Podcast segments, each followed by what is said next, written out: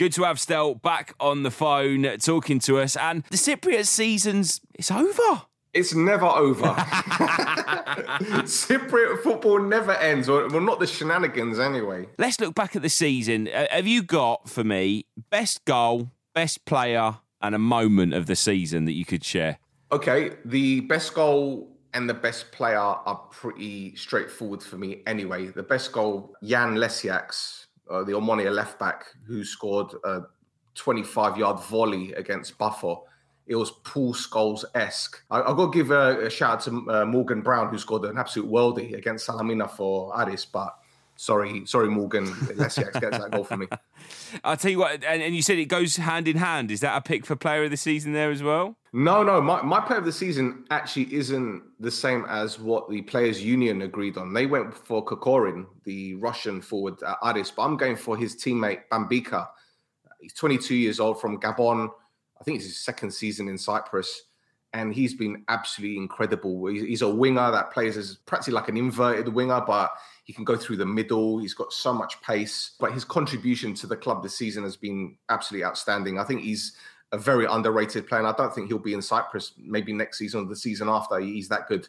Wow. And can you talk about a moment of the season? Is there a singular moment? Oh, it's probably the hardest question to ask. See a singular moment that you could pick out? I, think I'll have to go with Aris winning their first title in 93 years. It was an incredible achievement. And as I've said numerous occasions on this show, it, has been a fairy tale story for them. But yeah, I think Aris winning the title is, is certainly the, the standout one. And yeah, it's a testament to the club. They, have got a fantastic group of players. And I think, again, forget the fairy tale story. The fact that Shpilevsky, the head coach, is 35 and he's got such a good bond with his players. He's fantastic. It's now quite a natural segue to move into European football and, and national football. Cyprus have got a few games coming up this month that I really wanted to kind of pick your brain about. They had a, a start in their group against Scotland, didn't go so well for them, but uh, I would say you've got to be looking hopeful. The next game is against Georgia. What are you saying for that? I would be hopeful if we had any other head coach. If you look at the, the results of Cypriot national team games, it's not been good. It's not been good at all. And it, to be honest, isn't me trying to be harsh on the likes of Malta, but we shouldn't be losing 4 0 to them.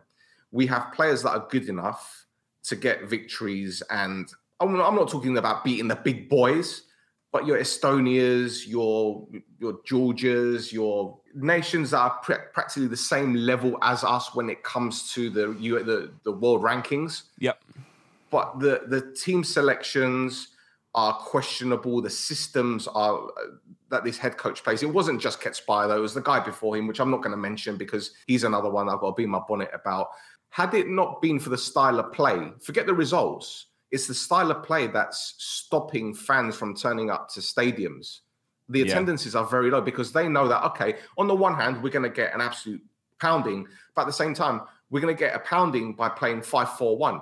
And we've got quality players that can attack and pose threats. But unfortunately, you know, against Scotland, he went five at the back. I understand but he played Gusulo and Gogic at centre back, and they're not centre backs; they're central midfielders. Again, Ketsbaia's selections are, are, very questionable, and he's called up six unorthodox players in this squad. Okay, one of them, Martima, has picked up an injury, so he can't play. But there are so many talented players. Looking at the fixtures, I mean, the two fixtures that are coming in this month, Georgia is going to be on the 17th of, of June, and then on the 20th, in a quick kind of turnaround, taking on Norway of the two, you'd expect Norway to be the harder game, wouldn't you? Oh, absolutely. But I expect Georgia to beat us as well. That, that's a fact. I, I, haven't seen Georgia's squad, but they've got a certain player that's been ripping out for Napoli this season. So I, I worry a little bit about that. I know you've got a few other kind of headlines and stories that you want to talk about. Should we rattle through those? Yes. What, what, what else has kind of been going on? Absolutely. Well, uh, it's Olympiacos Nicosia's 92nd birthday, and to celebrate their birthday, they've been slapped with a 50,000 euro fine. And that's due to their involvement in the suspicious betting that we spoke about last week against Doxa. Now, this. Anything else you've got for us, Stel? Well, it, it goes back to APOEL. We spoke about this a few weeks ago. They've got a 34 million euro debt.